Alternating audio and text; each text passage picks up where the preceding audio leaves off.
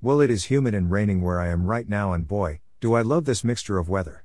I write when I'm inspired, and I think this one is from about 8 years ago when an ex girlfriend broke up with me. Sad, but let my inner emo kid bloom once more. Hope you enjoy. The Soft Summer Rain. By Jacob Fennick. Forever will the soft summer rain burn me.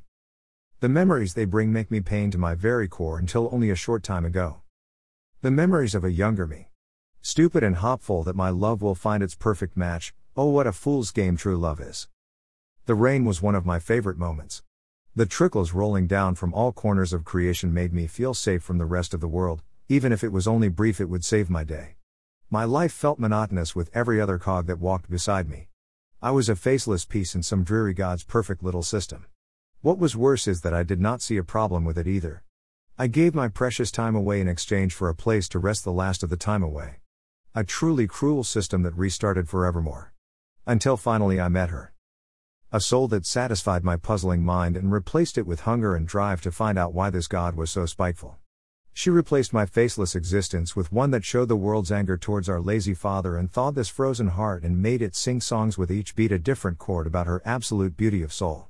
We came together as one to cleanse his unholy claim on us, and together we became one on the first fall of the year's soft summer rains.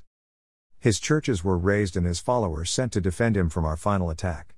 The people of poverty danced in the streets while the royal I watched on, twitching more with every step taken in unison by the lesser men.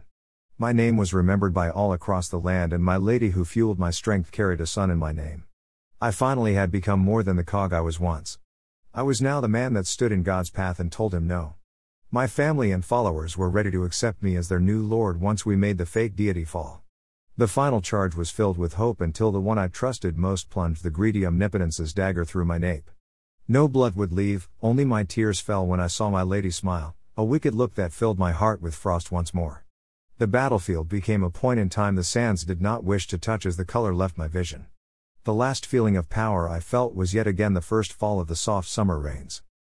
That is why the soft summer rain will burn forevermore. I now sit in a dying meadow. Chained by my stupidity, and the only sight I see is my lady and the God I challenged. A happy life they lived, my son was cast into poverty and I was stuck doing nothing but repent. Stuck out in the soft summer rains that will burn away my pride forevermore. I will never be free from the season's placement in a position I used to fuel my lust for power. Forevermore will I think of two things. What a fool's game love is, and that I will always hate the soft summer rains.